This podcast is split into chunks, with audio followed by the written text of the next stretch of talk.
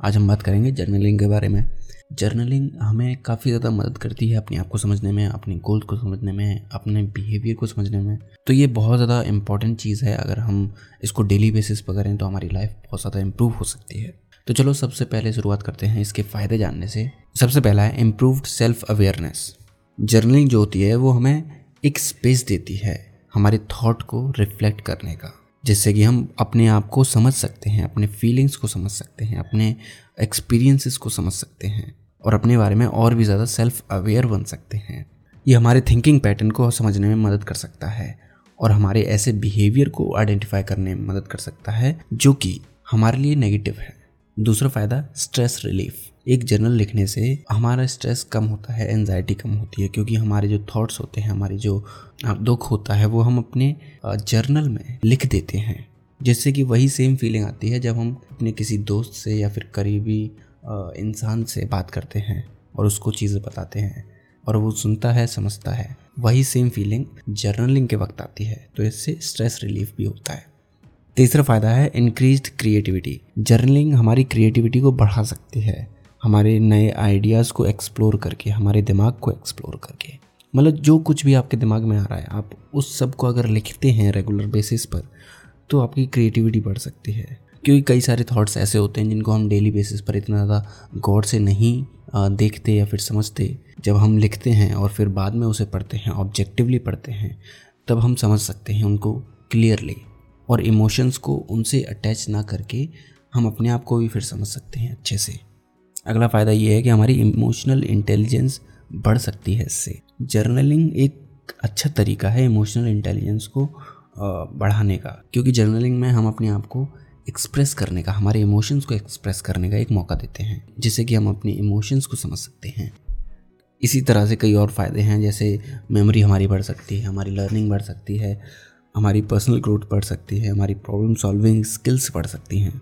अब जर्नलिंग करने से पहले हमें कुछ चीज़ों का ध्यान रखना होगा, जिसमें सबसे पहला आता है जर्नलिंग फॉर्मेट कई तरीके होते हैं जर्नलिंग करने के इंक्लूडिंग नोट लिखना अपने आप को टाइपिंग करना कंप्यूटर पर, या फिर एक जर्नलिंग का ऐप रखना। आप जिसमें कंफर्टेबल ज़्यादा फील करें, आप वो रखिए, और जिसमें ज़्यादा से ज़्यादा कंसिस्टेंसी आपकी बनी रहे, उसको चूज़ कीजिए। दूसरी चीज़ जो हमको ध्यान रखनी है वो है कि हमें एक फ़िक्स टाइम पर हर रोज़ जर्नलिंग करनी है। जिससे कि हमारी जो आदत है वो इस्टेब्लिश हो सके और फिर कंसिस्टेंसी के साथ हम हर रोज़ जर्नलिंग कर सकें। तीसरी चीज़ फ्रीली रखिए। ये मत सोचिए कि आपको कोई जज कर रहा है, आपकी कोई स्पेलिंग्स चेक कर रहा है ग्रामर की मिस्टेक निकाल रहा है, जो भी आपके मन में आ रहा है, जैसा भी आपके मन में आ रहा है, आप लिखिए सिर्फ़ उसको। जब तक आप किसी और को जनरल अपनी नहीं दिखाएँगे, तब तक आपकी कोई जनरल नहीं दिखेगा। तो इसलिए चिंता मत कीजिए और फ्रीली जर्नलिंग कीजिए। जर्नलिंग करने के वक्त आपको अपने थॉट्स और इमोशंस पर फोकस करना है, जिससे कि आप ज़्यादा से ज़्यादा एक्यूरेट अपने बारे में लिख सको। कैसा आपने आज फील किया, क्या चैलेंजेस आपने फेस किए आज, आपको आज कैसा लग रहा है आपने आज क्या क्या नए थॉट एक्सपेरिमेंट्स किए, वो सारी चीज़ लिखिए। इतना सब कुछ करने के बाद आप समय समय पर हफ़्ते भर में, दो हफ़्ते में अपनी जर्नलिंग को पढ़िए। मतलब जो भी आपने लिखा है, उसको पढ़िए। आप देखिए अपने पैटर्न्स को, आप समझिए अपने आप को। ये आपको अपने स्ट्रॉन्ग और वीक एरियाज़ को पहचानने में मदद करेगा। अभी जर्नलिंग कई प्रकार की हो सकती हैं। जैसे gratitude journaling brain dumping reflection prompts creative writing goal setting वगैरह वगैरह। तो इनके बारे में थोड़ा सा डिटेल में समझ लेते हैं। उसके बाद जर्नलिंग तो आपको आती है, एक किताब लीजिए या फिर कुछ पेपर्स लीजिए और शुरू कीजिए बस लिखना। ग्रेटिट्यूड जर्नलिंग में हमें उन चीज़ों के बारे में लिखना है, जिन चीज़ों के बारे में हम थैंकफुल महसूस करते हैं, आभारी महसूस करते हैं। एग्ज़ाम्पल के लिए मेरा फ़ोन है, उसके लिए मैं थैंकफुल हूँ। वो मेरे मुझे इतनी सारी फैसिलिटीज़ देता है कॉल कर सकता हूँ, मैं किसी को मैसेज कर सकता हूँ, मैं कुछ भी जान सकता हूँ एक सेकंड में तो उसके लिए मैं थैंकफुल हूँ। मैं हवा के लिए थैंकफुल हूँ, पानी के लिए, खाने के लिए, कपड़ों के लिए माँ बाप के लिए, दोस्तों के लिए टेबल के लिए कंप्यूटर के लिए माइक के लिए। अगर हम ध्यान से देखें तो हम हर चीज़ के लिए थैंकफुल हो सकते हैं। तो हर रोज़ उन चीज़ों के बारे में कुछ देर लिखिए जिन चीज़ों के बारे में आप थैंकफुल हैं। ये आपकी वाइब्रेशंस को बढ़ाने में मदद करेगा और एक पॉजिटिव लाइफ एक पॉजिटिव नज़रिया आपको देगा। ब्रेन डंपिंग में आपको क्या करना है कि आपको कुछ मिनट लेने हैं अपने दिन से और अपने थॉट्स अपनी चिंताओं को, अपनी टू डू लिस्ट को, जो भी आपके दिमाग में है, जैसा भी आप महसूस कर रहे हैं, उन सबको लिख दीजिए। इट डजेंट मैटर कि वो किस फ़ील्ड का है, किस एरिया का है, आप उसको लिखना भी चाहते हैं बोलना भी चाहते हैं किसी से। इट डजेंट मैटर आपको सिर्फ़ जो दिमाग में आ रहा है, वो लिखना है।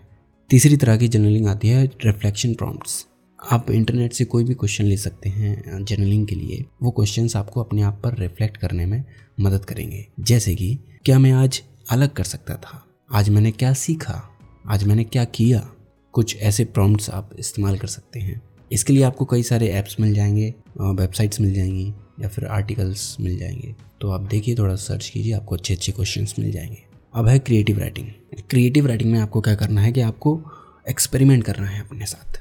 आपने जो फ़ील्ड कभी टच नहीं किया है, उसको ट्राई कीजिए। जैसे पोइट्री हो गई फिक्शन स्टोरी राइटिंग हो गई, या फिर सिंगिंग हो गई, या फिर कोई इंस्ट्रूमेंट सीखना हो गया, या फिर आप क्रिएटिवली कुछ भी कर सकते हैं। जैसे दो फ़ील्ड को आपने एक साथ मिला दिया, जैसे पोइट्री और फिक्शन राइटिंग कुछ इस तरीके से आपने दोनों फ़ील्ड को मिला दिया तो आप क्रिएटिव राइटिंग इस तरीके से कर सकते हैं।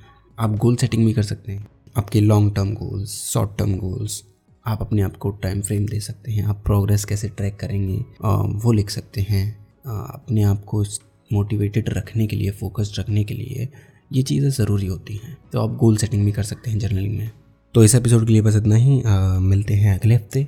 अगर आपको ये पॉडकास्ट पसंद आया तो प्लीज़ एक फाइव स्टार रेटिंग देना ना भूलें। रेटिंग आप हमें एप्पल पॉडकास्ट या फिर स्पॉटीफाई या फिर जिस प्लेटफॉर्म पर भी आप सुन रहे हैं उस पर दे सकते हैं। तो मिलते हैं अगले हफ़्ते। तब तक के लिए अपना ख्याल रखें और सीखते रहें।